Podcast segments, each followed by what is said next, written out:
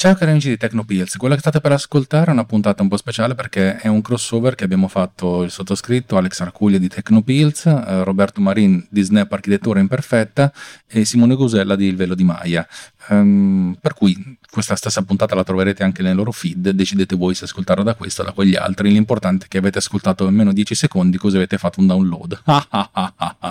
Buon ascolto, ciao. Runtime Radio presenta Tecno Pills, flusso di coscienza digitale. A cura di... No, no, aspetta, aspetta, aspetta, aspetta. Condotto da... No, no, no. Ah, sì.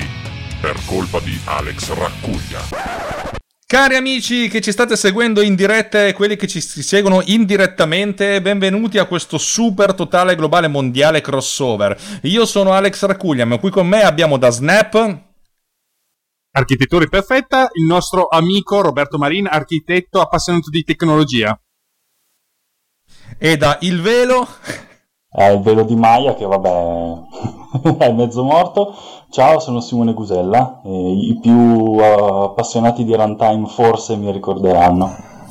Ma siccome a noi ci piace il ricambio, probabilmente nessuno sa chi sei, tutti diranno chi cazzo è questo, chi lo vuole, buttatelo via. Esatto. Ebbene sì, ebbene sì, ebbene sì, c'è voluto un evento come quello di circa una settimana fa, anzi meno, per far sì che tre grandi menti che fencano a like si ritrovassero a discutere di domenica pomeriggio, quando fuori doveva piovere ma in realtà c'è il sole, di grafica tridimensionale. Ebbene sì, ebbene sì, ebbene sì. Eh, mentre il titolo di questa, di questa puntata, di questa puntata mm, particolare, perché è un super crossover tra tre podcast è una cucina di merda. In realtà, quello che ha sconvolto l'internet eh, 5 giorni fa, se non erro, è stata la presentazione, eh, quella, questa demo di, uh, della Real Engine 5. Una demo che, se, se, se, vedete quel filmato di 13 minuti, dove i primi due minuti ci sono questi due cicci che parlano, che sembrano veramente buttati lì, tirati fuori da, da, da, un, da una cabina di ibernazione, perché veramente sembravano due rincoglioniti. Dici, vabbè, vediamo che cosa hanno fatto. E poi hanno uscito un, qualcosa che non sta né in cielo né in terra. Ehm, allora, però, non voglio essere io a, a, mani- a, anzi, a manipolare, a essere ad accentrare tutta la cosa. Vorrei che della grafica 3D di Unreal ci parlasse un secondo Simone. Va bene, ti ringrazio. Allora, Unreal, vabbè, innanzitutto per chi non lo conosce, è uno dei motori grafici più, più, famosi e più potenti, più utilizzati, più più più più. E il motore grafico è un mega programmone che mh, mm, prende tutti gli asset grafici, li, li, monta, li mette bene ben benino nel loro spazio e li diciamo matcha, li, li assembla a un codice che dice come usare questi asset, cosa, cosa farsene e Unreal è molto famoso perché da sempre ha spinto tantissimo sulla qualità grafica finale delle, delle immagini. E, um, sì, esatto, pochi giorni fa è uscita questa tech demo di Unreal Engine 5 che, Maria, apriti cielo, è una roba bellissima e ci sono due componenti molto importanti da, da far notare ovvero l'illuminazione che è un'illuminazione molto avanzata, si tratta di una cosiddetta Global Illumination e promette di avere delle, eh, dei rimbalzi della luce piuttosto fedele alla realtà. E l'altro componente è, eh, si chiama credo Nanit, qualcosa del genere, ehm, che è un... Eh, insomma, dire, un sistema che prende delle geometrie abnormi, roba veramente potenzialmente 100 volte più grande di quelle che abbiamo adesso e così in tutta scioltezza le fa digerire a questi giochi di nuova generazione. Ma parliamo un attimo di storia, scusami, prima di, prima di, di addentrarci in cose tecniche. Ehm, c'era tanto tempo fa un gioco che si chiamava Doom, poi è uscito Quake e dopo un po' c'è uscito Quake, Tourna- Quake uh, Arena e Unreal sì. Tournament. Fondamentalmente uh, i, i, ragazzi di, di, Epic avevano scritto un motore grafico che funzionava abbastanza bene, secondo me non era allo stesso livello di, di quello della ID Software, però funzionava figata. A un certo punto ho detto, sai che c'è? Lo vendiamo in giro. E Unreal Engine da motore di grafica tridimensionale tridimensionale sia poi diventato, diventato praticamente un'intera piattaforma di sviluppo e voi potete tirarci dentro eh, cose per simulare, eh, simulare effettivamente le parti fisiche, non soltanto dicendo metti delle sprite del fuoco, ma c'è del fuoco, gestisci tu tutte le varie cose, ma anche tutta la parte di networking. Uno può scrivere un intero gioco utilizzando il motore grafico del gioco stesso. Eh, si è rimasti sulla versione 4 di Unreal per una vagonata di anni, perché infatti è andato avanti a degli aggiornamenti, eh, degli aggiornamenti Delta un po' piccolini, fino a quando hanno tirato fuori questa tech demo che eh, ha fatto strabuzzare gli occhi eh, a tutti per la complessità della, cioè per, per, il fatto che faceva delle cose, fa delle cose che ancora oggi, se ci penso, di questa roba qui non le vedo neanche nei film. Ma la cosa più divertente è che alla fine della demo hanno detto: Ah, sì, poi sta, questa demo sta girando su un, un, prototipo di PlayStation 5, cioè un oggetto che verrà venduto a 500 dollari. Uh, quando è che esce a Natale? Mm, sì, più o meno sì. Hanno confermato l'uscita mm, per le, per le vacanze. Cioè un oggetto da 500 dollari che fa una cosa che era quello che essenzialmente aveva promesso la PlayStation 2. Vi ricordate i tempi della PlayStation 1? Quando doveva uscire la PlayStation, la PlayStation 2 dicevano avrà la stessa grafica di Guerre Stellari e tutti i coglioni, oh sì, figata, la PlayStation è meglio delle, delle, del PC perché fa Guerre Stellari. Poi quando è uscito, eh ma non è proprio uguale uguale, cioè assomiglia ma non è uguale, un cazzo. Invece sta roba qui sì, anche perché poi oltre a gestire miliardi di poligoni contemporaneamente, eh, alla fine la scena era tipo una cinquantina di miliardi di poligoni triangoli, di, di triangoli, eh, lo fa anche col motion blur. Infatti, nella sequenza finale mi sono detto che, che, roba al di là del bene e del male. E questa cosa qui è stato, cioè, dal mio punto di vista, è stato la tech demo più uh, più esplosiva, perché non voglio, non voglio, essere volgare, però più esplosiva degli ultimi dieci anni. Cioè, è da dieci anni che non ho visto una roba del genere dicendo, oh mio Dio, fatemi vedere tutto quello che potete farmi vedere.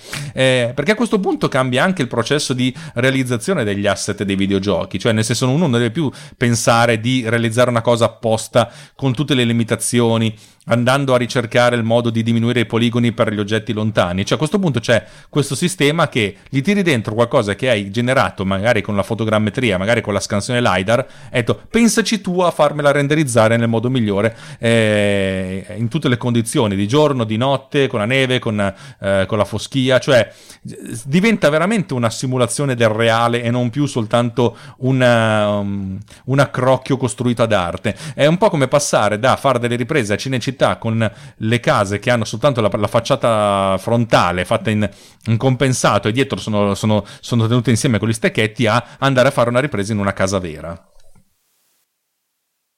Esattamente, sì, dunque mi, mi, mi, infilo io a gamba tesa perché appunto eh, parlando di storia io arrivo da ultimo gioco giocato è Quake 3 Arena e mi sono divertito un sacco, veramente mai sbellicato così tanto da ridere. Comunque diciamo che da lì eh, sono approdato adesso di nuovo sulla scena dei motori di rendering e videogiochi perché si sono praticamente fusi alla fine. E difatti, come non so se sentite il mio sfregar di mani, perché come sapete mh, nell'ala di Unreal Engine ci lavora anche Twinmotion, che è praticamente la costola architettonica di questo motore grafico mi volevo inserire appunto perché volevo dare un paio di dritte. Per chi non ha visto il video si beccherà qualche frustata sulla schiena, ma comunque dopo che avete visto il video eh, vi volevo raccontare che la grotta in cui è ambientata la scena è ottenuta con un pixel megascan nella stessa qualità cinematografica usata per i film, il che vuol dire che ci sono, uh, sono modelli con milioni di triangoli e texture 8K. In pratica eh, questo comporta che c'è on- per ogni frame circa un miliardo di triangoli sorgenti che questa nuova tecnologia che si chiama Nanit, dico bene, spero di sì, è in grado di comprimere in maniera lossless fino a circa 20 milioni di triangoli disegnati in tempo reale. Quindi praticamente voi potete immaginare che questa nuova tecnologia si comporta più o meno come un JPEG del tridimensionale e fa una cosa davvero spettacolare. In più aggiungo che Lumen, che è la nuova, il nuovo sistema di illuminazione globale che ha tirato fuori Epic, in pratica gestisce l'illuminazione in diretta e si adatta di conseguenza in maniera estremamente realistica per chi ha visto il filmato sa cosa voglio dire e, gi- e gestisce in maniera automatica sia riflessi, la diffrazione e la diffusione della luminosità in tutto l'ambiente simulato. Ciò è percepibile benissimo quando la protagonista del filmato tira fuori la sua torcia e incomincia a illuminare eh, le statue che ci sono all'interno di questa scena. Le statue sono la bellezza di 500 statue, ognuna composta da, sentite bene, da 33 milioni di triangoli, per un totale di 16 miliardi di triangoli presenti nella scena solo per quello che riguarda le statue. Tutto questo veramente buttato sull'hard nuovo della PlayStation 5 e immagino, però correggetemi se sbaglio, che sta roba andrà a finire anche sulla Xbox Series X, penso.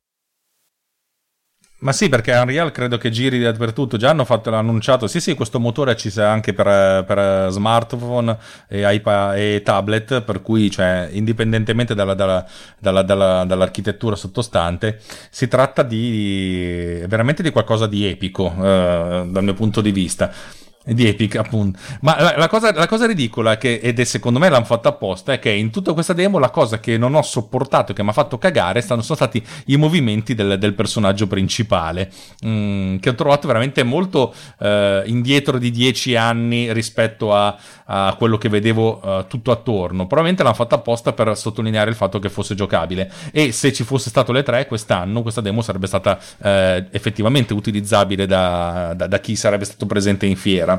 Eh, io, io, devo dire che sono stato ehm, colpito da questa tecnologia, un po' come si diceva all'inizio, all'inizio, di Jurassic Park. All'inizio anch'io sono stata colpita da questa tecnologia. Ehm, io eh, cred, credo che questa cosa finalmente una sort, sarà una sorta di rivoluzione per la creazione degli asset, perché a questo punto gli asset saranno asset reali e non più soltanto degli asset simulati, nel senso eh, ho bisogno di eh, metterci dentro un'automobile in un gioco di guida, sai che c'è, mi faccio dare il CAD più o meno, tra virgolette, dalla, dalla casa automobilistica e, e, invece di star lì a ricostruirmelo eh, ex novo.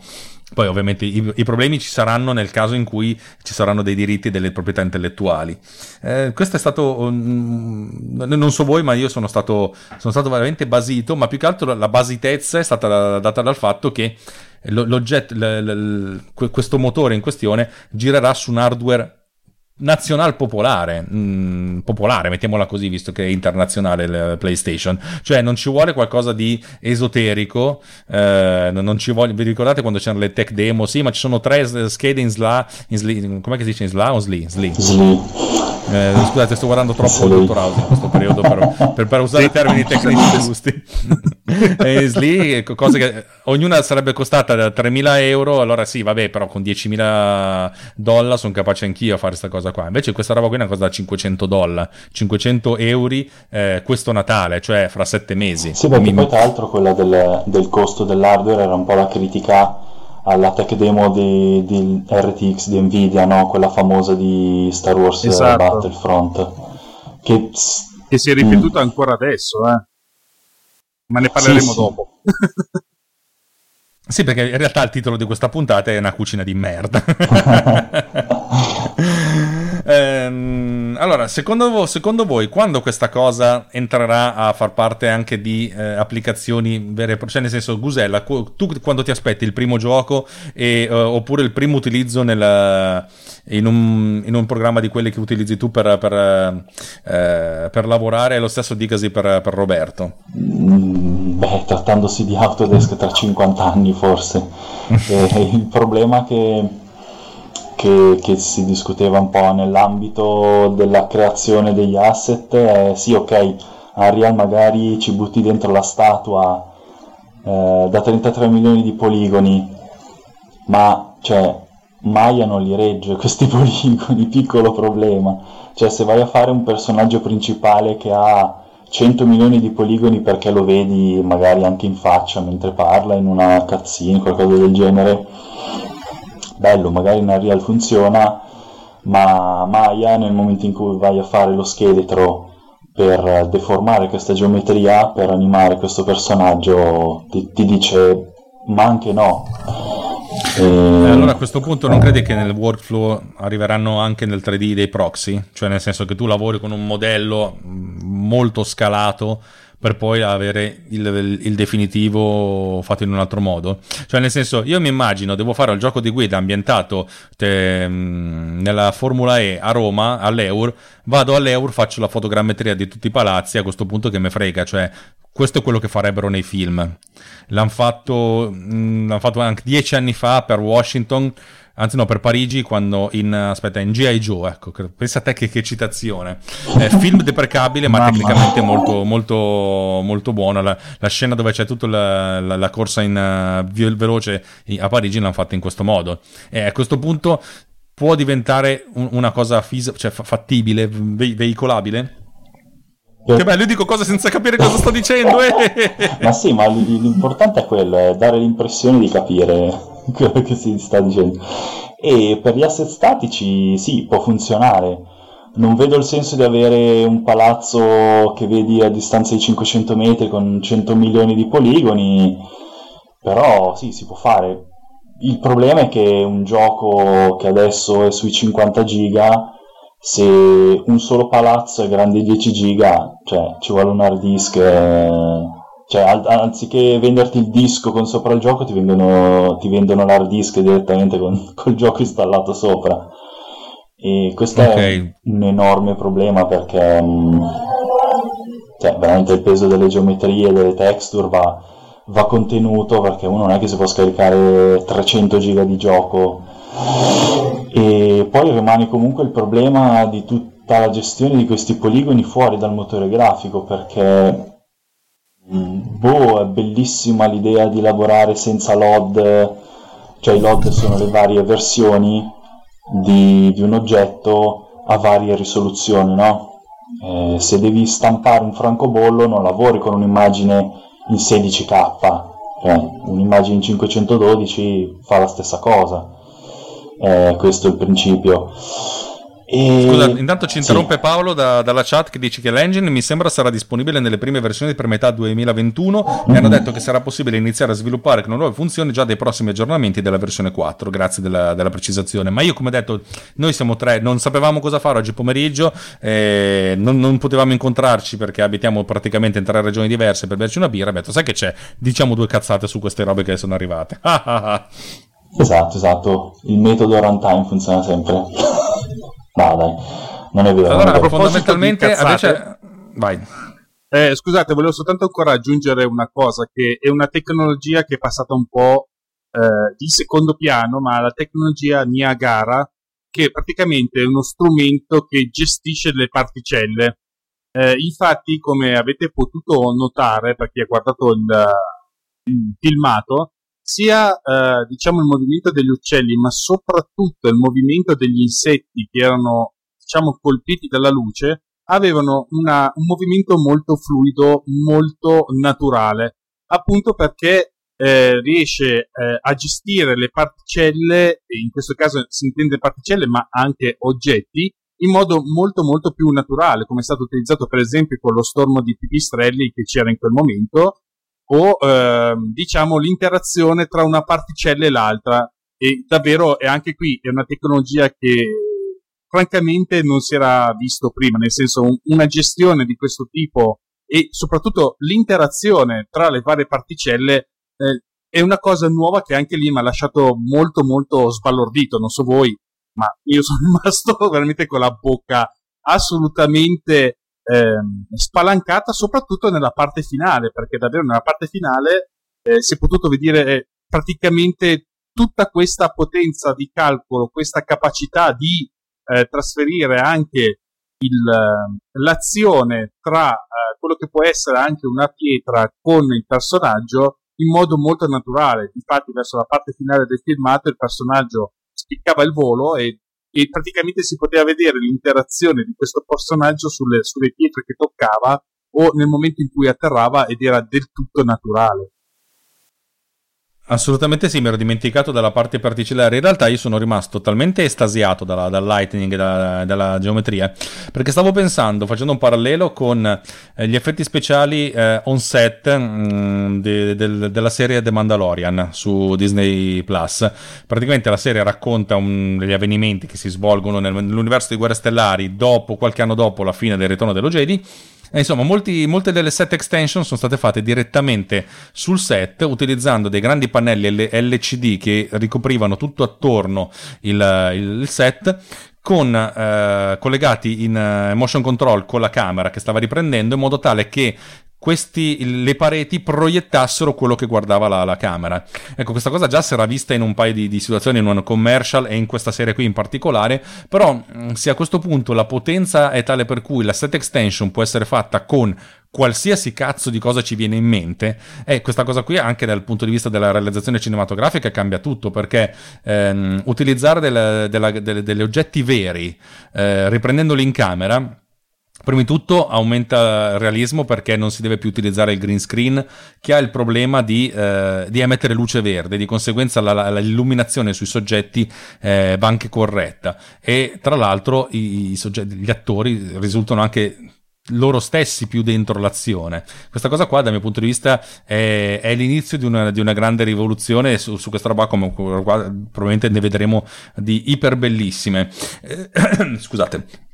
Se non abbiamo altro da aggiungere a questa super figata, eh, vorrei invece parlare della, del, di quello che dà il titolo a questa puntata. Puntata che vogliamo mantenere relativamente breve perché fra poco c'è un altro podcast e noi ci siamo infilati così come se, come se niente fosse, senza nemmeno quasi chiedere il permesso. Cioè l'abbiamo chiesto, ce l'ha andato a fatica, ma va bene così. Eh, cioè la cucina di merda. Eh, ora, io non so se voi avete visto la, il keynote di, di Nvidia. No. Non hai visto il keynote di Nvidia? Sì. No. Allora, Nvidia, allora, ogni anno Nvidia verso questo, in questo periodo fa il suo chinotto, uh-huh. eh, che va visto perché essenzialmente è la versione tamarra di, di, quello di Apple dal punto di vista estetico, sì, esatto. dai contenuti non è così. Cioè, in pratica, voi prendete ehm, uno dei film che vince l'Oscar, quelli seri, posati, eh, eleganti, ed è il keynote di Apple, e invece eh, il keynote di Nvidia è Fast and Furious, Proprio, ma Fast and Furious è quello dove ci sono la gente, la gente, che prima era nemica e poi diventa amica e che si picchia, ecco. Eh, il, il, il, CEO di, di, Nvidia è questo tizio uh, di origine, se non sbaglio, ah, asiatica, che però eh, che, sta, che sta, in, eh, sta, in, California, si presenta sul palco sempre con questo giubbotto di pelle e sì. tira fuori i, i, device proprio dicendo una volta, una volta ha tirato fuori una scheda da da diversi chili e detto ah figata sta roba qui cioè praticamente lo faceva in maniera molto zarra quest'anno dato che c'è lockdown non hanno potuto fare il chinotto hanno fatto un chinotto pre-registrato cioè non era in diretta diviso in nove parti che si trova su YouTube. Interessante perché mentre il mondo sta andando verso il video verticale, loro hanno fatto un, video, un keynote in 2.35 in 4K. Detto, cazzo ce ne frega, noi facciamo il cinema. E sto tizio qui, in, in quella che potrebbe essere la sua cucina, ma in realtà è un set uh, di ripresa. Si è presentato sempre col suo giubbotto di pelle e tirando fuori dal forno uh, schede grafiche come se fossero delle torte, schede grafiche da 8 kg. E, e questa presentazione sì è, è interessante perché eh, i contenuti sono anche relativamente seri, ma la forma è completamente folle, fa, fa assolutamente ridere. E salutiamo intanto al 9K, al 9000 eh, che ci saluta in, in chat. Eh, noi, fate domande e noi risponderemo con cose che non c'entrano niente. E dicevo, la cosa che a me più ha impressionato di, questa, di questo keynote, ovviamente nel keynote si parla tantissimo di schede eh, super high-end, eh, super computer, eccetera, eccetera, eccetera eccetera. La, la, cosa interessante è che loro puntavano, mentre hanno puntato tantissimo sulla fascia alta e l'utilizzo delle schede grafiche, cioè dei processori dedicati per velocizzare l'intelligenza artificiale, il machine learning e la, l'analisi, dei, l'analisi, dei, dati, eh, sulle schede tra virgolette di fascia bassa, fa, fa, fascia bassa fa ridere, noi stiamo aumentando talmente il realismo e abbiamo, siamo arrivati al punto tale di sviluppo sull'intelligenza artificiale che computazionalmente costa di meno fare un rendering a bassa risoluzione, a bassa qualità e poi fargli aumentare la risoluzione e la qualità alla, alla parte di, machine, di, di intelligenza artificiale. Eh, l'esempio che portava è noi abbiamo fatto renderizzare una vagonata di immagini 16K e poi le abbiamo ridotte a 480p eh, e per poi per fare il training nostre, del nostro modello di machine learning ehm, poi, o deep learning per poi far sì che a questo punto il rendering viene fatto a 540p senza anti-aliasing per poi fare l'upscaling a 1080 ma con una qualità uh, stratosferica, cioè immaginatevi un rendering senza anti-aliasing, cioè tutto cubettoso e poi riportato in alta risoluzione, raddoppiando la risoluzione orizzontale e verticale con, uh, con tutto quanto che ha a posto. Anche questa cosa è interessante perché si è puntato talmente tanto sulla grafica 3D e a questo punto il machine learning è stato ehm, è una una delle, di quegli ambiti dove c'è maggiore ricerca, maggiore investimento, detto, siamo arrivati a, talmente avanti col machine learning che il machine learning sta prendendo il posto della grafica 3D e facciamo fare il grosso del lavoro all'intelligenza artificiale piuttosto che alla forza bruta del motore. Eh, voi come, come vedete questa cosa, Roberto? Ma dunque, prima di tutto no, non posso non parlare della cucina perché devo spendere due parole perché è la parte che mi ha colpito di più. Allora, per chi non l'ha visto, immaginate una cucina eh, piemontese tardo 800 con in mezzo piantato un, una cosa inguardabile di marmo che dovrebbe essere la cappa, una cosa veramente inguardabile. In più, aggiungo, che ha avuto anche l'accortezza di appoggiare qua e là qualche scheda grafica, qualche hardware. Veramente, cioè, sotto questo punto di vista, Nvidia ha vinto tutto sulla tamarragine. Ok, hai vinto tu e non c'è nient'altro da dire. Detto questo sulla cucina, ehm, prova a dire come la vedo io la questione. Dunque, prima di tutto, dal punto di vista grafico hanno fatto ovviamente, eh, è un passo intel- interessante quello di utilizzare l'intelligenza artificiale per riuscire ad aumentare, eh, diciamo, il livello di dettaglio delle immagini renderizzate. Quello che mi ha, diciamo, astonato in questa presentazione è che prima di tutto, dopo aver fatto il suo bello spiegone del, in cucina, che spero, spero vivamente che non sia la sua perché non ha senso quella cucina, comunque ehm, la cosa che ha stonato secondo me è che sono passati a far vedere il nuovo meccanismo, chiamiamolo così, di ray tracing all'interno di Minecraft. E la cosa a me sinceramente è stonato un po', perché voi immaginate che Minecraft alla fine è un mondo cubettoso, ok? Ci siamo, ci siamo. È come se facessi la presentazione di, uh, di giochi che erano negli anni 80 con il ray tracing, che là sì, mi fai vedere che migliora, e in effetti migliora tanto, ma ha lasciato un po' come dire, come dire sì, va bene, puoi anche sentire i commenti eh, dei vari personaggi che giocano su Minecraft, anche lì mi ha lasciato proprio, eh, eh, mi ha fatto un po' cadere nel, eh, sembra, nel, nello sgualfo, perché insomma, nel momento in cui tu stai presentando una tecnologia che lavora su delle quadro RTX 8000 dal valore di 7500 euro, l'ultima cosa di cui pensi è giocare a Minecraft con il ray tracing. Non so se mi spiego. Beh, ma lì c'è tutto un discorso commerciale dietro. Cioè, Minecraft è un gioco che è uscito quanto? Dieci anni fa e che tuttora è in classifica tra i giochi più venduti, continuano a convertirlo per le nuove console e continua a vendere. E, ehm, è molto molto semplice poi venderti questa tecnologia come strafenomenale in un gioco in cui l'illuminazione è veramente super banale, fai il confronto prima e dopo, esatto. Vedi questa luce fantastica e dici porca miseria fai miracoli. Se invece vai a vedere un Battlefield 5, la versione diciamo base con quella RTX, sì, devi proprio appiccicare la faccia allo schermo e devi fissare alcuni eh, dettagli certo, per vedere. Che, che, effettivamente c'è una differenza.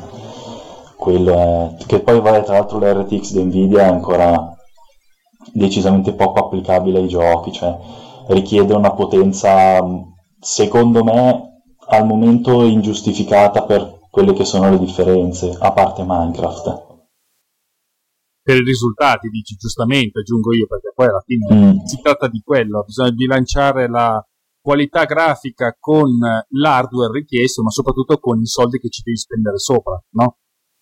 Sì, sì, anche perché consideriamo che l'RTX non è un'illuminazione globale, cioè viene applicato solo su alcuni no. oggetti. Cioè, fare l'RTX per ogni oggetto, esatto, per ogni luce, ciaone. Eh, infatti, infatti sotto questo punto di vista io sono più, diciamo che sono un po' più sbilanciato eh, sulla, sull'idea che ha eh, Unreal Engine, nel senso che tutto sommato potrebbe girare su un hardware non troppo eh, esplosivo e avere degli mm. effetti di illuminazione globale decisamente più realistici, no? Assolutamente sì, anch'io secondo me mh, mm, è meglio la visione che ha Unreal con questa Global Illumination perché se mi fai sì magari le rifrazioni super fighe ma su tre luci su 50 che sono in scena sì wow grazie fare una Global Illumination magari meno ehm, dettagliata a livello proprio di micropoligoni eh, però che, che, te lo fa su tutte le luci, soprattutto sull'illuminazione ambientale, che è una luce piuttosto importante, e lì la qualità si vede molto di più. Molto più bella. L'effetto perché... è decisamente migliore. Sì, anche perché io ho provato Quake 2 RTX con un computer um, più che buono, un CPU Intel 12 core, una 2060 eh, RTX ovviamente, mamma mia fa veramente fatica, cioè con 100 poligoni su schermo va a 40 frame al secondo, è un po' scarsino mm. sinceramente. Ah, sì. Eh sì. In realtà, pensando a questa cosa qua, appunto della, dell'illuminazione globale, mi è venuto in mente che eh, si, può fare, si, può fare, quello che fanno mm, di, di, moda ultimamente i direttori della fotografia, andare a togliere, cercare di fare tutto con un'unica luce e poi lasciare che siano i riflettenti e l'ambiente a fare il riempimento.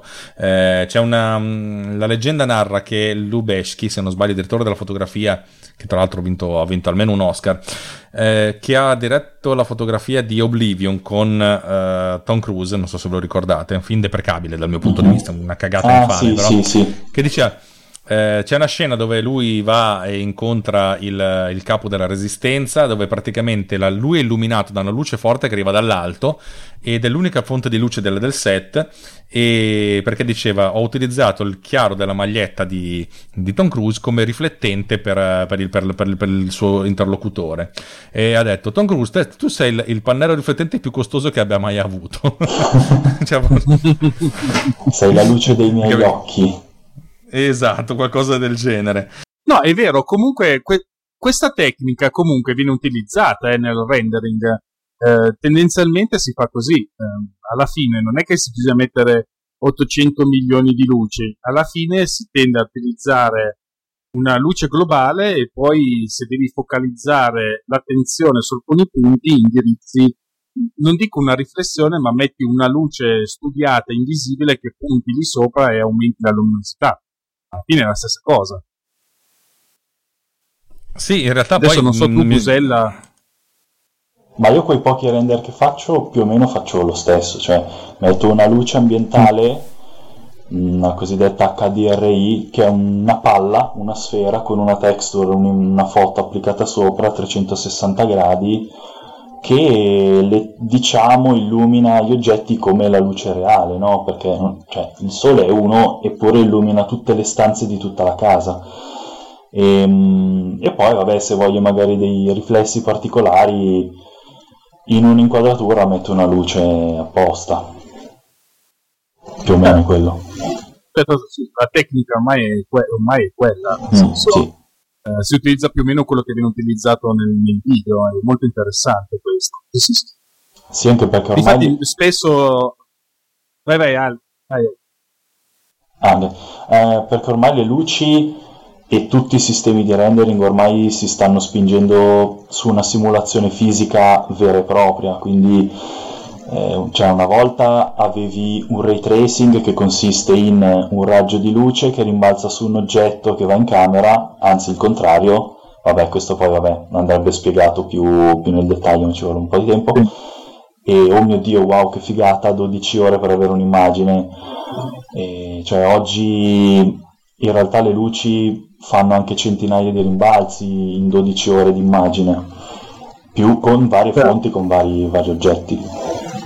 E io in realtà, giusto così per, per avviarci verso la fine, vorrei dire una mia opinione e poi chiedere una cosa a Roberto. Ehm, eh, preparati. vorrei dire che mh, secondo me la tecnologia di Unreal Engine 5 quello che ci hanno fatto vedere è tanta roba però per i giochi mh, dal punto di vista della produzione quello che, tutto quello che viene prima dell'engine è ancora poco praticabile al momento. E secondo me queste tecnologie eh, sono puntate a prendere tanti diciamo, clienti dal punto di vista della, del film, della produzione di immagine per, per film, non per videogiochi. E che tra l'altro vabbè eh, anche i motori di render si stanno spostando in generale verso il real time, verso le schede video e mh, mm, poi vorrei chiedere a Roberto che in realtà l'avevi già accennato prima eh, vorrei chiederti se tu al momento hai, stai pensando di come dire, rivoluzionare un po' il tuo flusso di lavoro e spostarlo tutto su un engine grafico. In realtà, in pratica lo sto già facendo, nel senso che la modellazione tridimensionale viene, viene fatta all'interno di un software di un authoring e poi come eh, avevo già accennato prima mi sto appoggiando a Twinmotion che è praticamente la costola architettonica di Unreal Engine che permette appunto di avere un rendering in tempo reale. E la cosa è davvero, io più lo guardo più sono assolutamente basito perché eh, la tecnologia del rendering in tempo reale davvero ti dà una marcia in più per il semplice fatto che puoi cambiare le condizioni meteo, le condizioni meteo eh, la pioggia, il sole, l'ora in cui vuoi fare il, il rendering oppure spostare la posizione dell'edificio in, qualco, in veramente in pochi secondi, in più con l'aiuto dell'interfaccia grafica che è davvero basilare e davvero molto visuale, aiuta tantissimo. E difatti una delle cose per cui mi sto finendo di sfregare le mani è appunto che mi aspetto che questa tecnologia di Unreal venga calata su Twinmotion, ma tra l'altro stavo guardando che in larga parte è, inizia- è stata già iniziata a portare perché all'interno di Twinmotion ci sono già il supporto LIDAR, c'è già per esempio ehm, il supporto per il ray tracing, eh, ci sono tante altre novità e tante altre verranno aggiunte in, in progressivo. Tra le altre si, ci si aspetta appunto una maggiore diciamo, sovrapposizione tra Twinmotion e Unreal Engine perché praticamente c'è la possibilità di importare i progetti di Twinmotion Real Engine e poi si sta lavorando appunto grazie anche a questa nuova tecnologia di, diffus- di collisione delle particelle si sta iniziando a migliorare i materiali come l'acqua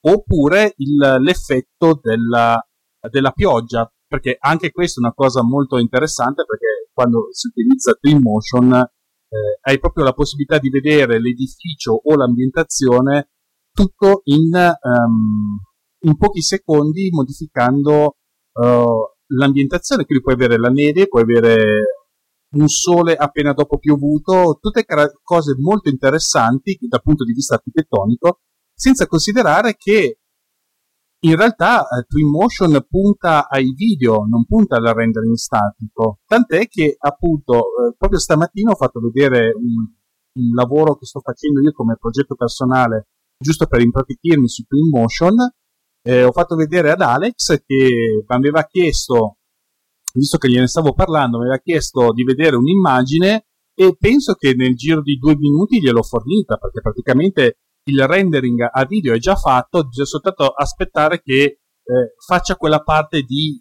rifinitura che viene fatta in 2-3 minuti di, di, processore grafico. E io aggiungo un'altra cosa interessante è che Twinmotion lavora tranquillamente su un V Pro 13 pollici, quindi neanche senza scheda grafica dedicata. Immagino però che per riuscire a sfruttare tutta questa roba qua che sta buttando dentro Unreal Engine eh, ci sarà bisogno di una eGPU come minimo per il mio portatile però comunque sì questa sta cambiando eh, diciamo eh, l'incrocio tra i motori di rendering e l'architettura sta diventando davvero molto sovrapponibile e, e queste novità sicuramente cambieranno il workflow non solo il mio ma penso di tantissime altre persone che si occupano di rendering. Ormai il, a meno che non ti appoggi a motori di rendering particolarmente specializzati come possono essere per esempio V-Ray, ehm, alla fine dal punto di vista della, eh, diciamo della resa, eh, se io devo aspettare magari con, uh, di fare un rendering statico e come dicevi tu devo metterci 10 ore di tempo di lavoro uh, della macchina, ma chi me lo fa fare? Magari sbaglio una luce e ho buttato via 10 ore col motore di rendering in tempo reale è proprio un, un, un game changer, è una cosa successo decisamente. Eh, lo so che è successo, perché anch'io ero di quella fascia lì. Mi ricordo che lasciamo andare avanti la macchina, ovviamente di notte, perché tu cosa fai? Lanci il rendering di notte, vai a dormire, eh, sì. ti svegli e cominci già a smadonnare perché vedi che la luce magari te la sei dimenticata spenta oppure di un colore verdastro e ti ha rovinato tutto quanto. E le madonne cominciano già a scendere la mattina. anche, anche quello è già capitato, vero, verissimo. E comunque io mi sto trovando molto bene con Twinmotion, è davvero, per me è stato un game changer, mi ha molto, ma davvero di molto migliorato eh, l'esperienza lavorativa. Ah, beh, bene. Sì, anch'io... No, no, volevo, volevo che ci fosse altro silenzio, sarebbe stato più divertente. no, beh, io, vabbè, l'ultimo lavoro che ho fatto con Alex avevo in mente di... Ah, te devo pagare, eh? Mi sono arrivati i soldi. Ma non ti preoccupare, sì, ma vabbè, fa niente. Poi... Se lo dici così mi tengo, eh. sì. No, dagli a me. Più tempo passa, più salgono gli interessi, sappilo, vai, vai con calma. Sì, Eccola là. Sicuro. no, beh, mh, avevo, diciamo, una mezza idea di usare Unreal, però c'era il problema di avere degli oggetti con una trasparenza animata e diciamo, il problema per un progetto così tutto, tutto, sommato piccolo è che ci metti magari 5 ore a fare gli oggetti con la trasparenza animata e magari in 5 ore ti fai già tutti i render perché eh, cioè, comunque devi quasi programmare un gioco quando vai a fare effetti simili. E quindi al momento l'unico vero intoppo per Unreal, Unity, CryEngine di sostituire un motore di render offline è questo, cioè tu fai una cosa in Maya, un movimento, basta un clic, posizioni le luci e, e lavori già subito con, con, la qualità finale. In Unreal c'è un sacco di, di rifiniture, poi le luci comunque, se proprio vogliamo dirla tutta, è molto difficile renderle uguali a questi motori di render offline che, ripeto, sono sempre più basati sulla fisica. Le, le ombre mm-hmm. molto probabilmente sfarfallano, a volte vanno tunate molto molto bene, quindi insomma c'è ancora qualche passo da fare. Sì, indubbiamente, però potrei dire la strada è quella, ormai mm-hmm, penso sì. che il futuro, cioè il futuro del rendering sia, penso sia più quello, anche perché si passa forse eh, ci si avvicina di più al video perché questi motori di rendering in tempo reale spostano più l'attenzione non più sull'immagine singola ma diciamo a creare un'atmosfera, a fare un percorso, un po' quello che viene nei, nei videogiochi o nelle tech demo essenzialmente. Sì, io sono. E ormai mi sono messo qui col popcorn ad ascoltarvi ed era bellissimo.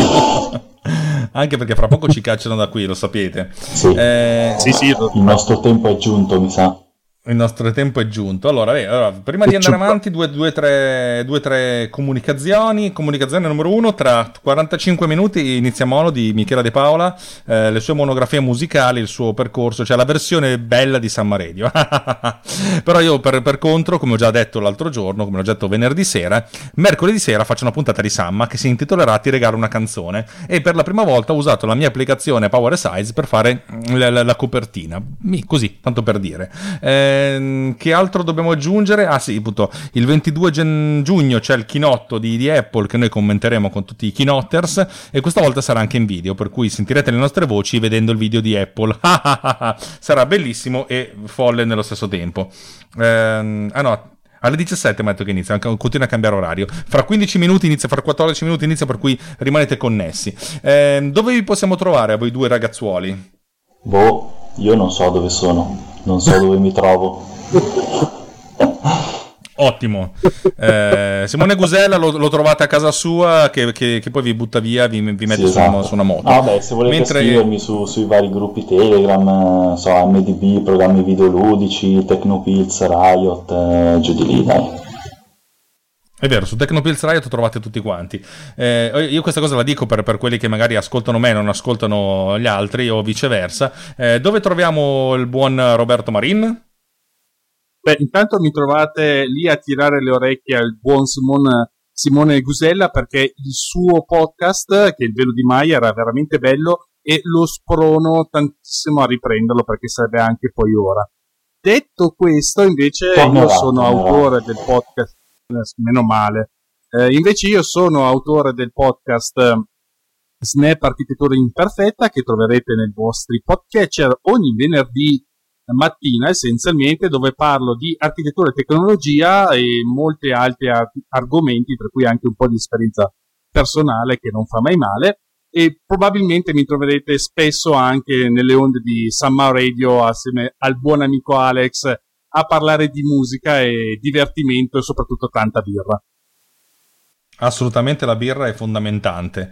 Eh, a me, visto, visto che questo, questo, questa puntata uscirà su tutti i canali, anche che ne so, su quello di, di, di, mm, su quello di, lettura e su quello di filosofia di Runtime, vi ricordo che sono su Tecnopills eh, e se volete discorrere il gruppo Telegram è Tecnopills, eh, Run, eh, un 2 3 ce la posso fare, eh. Telegram.me slash Tecnopills sì.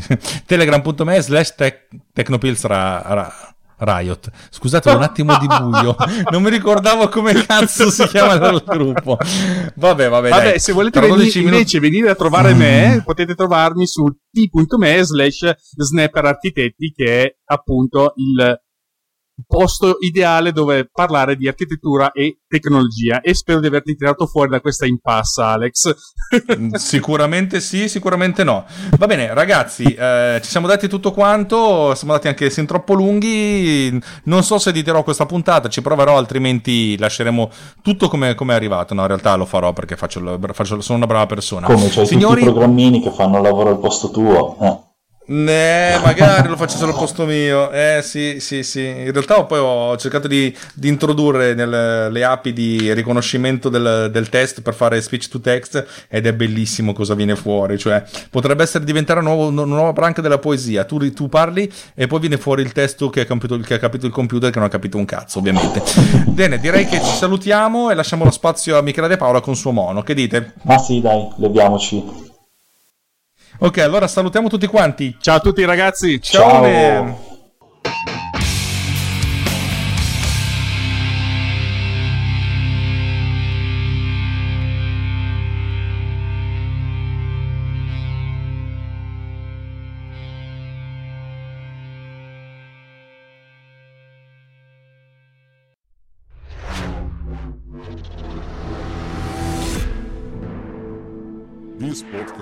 Edited with Producer.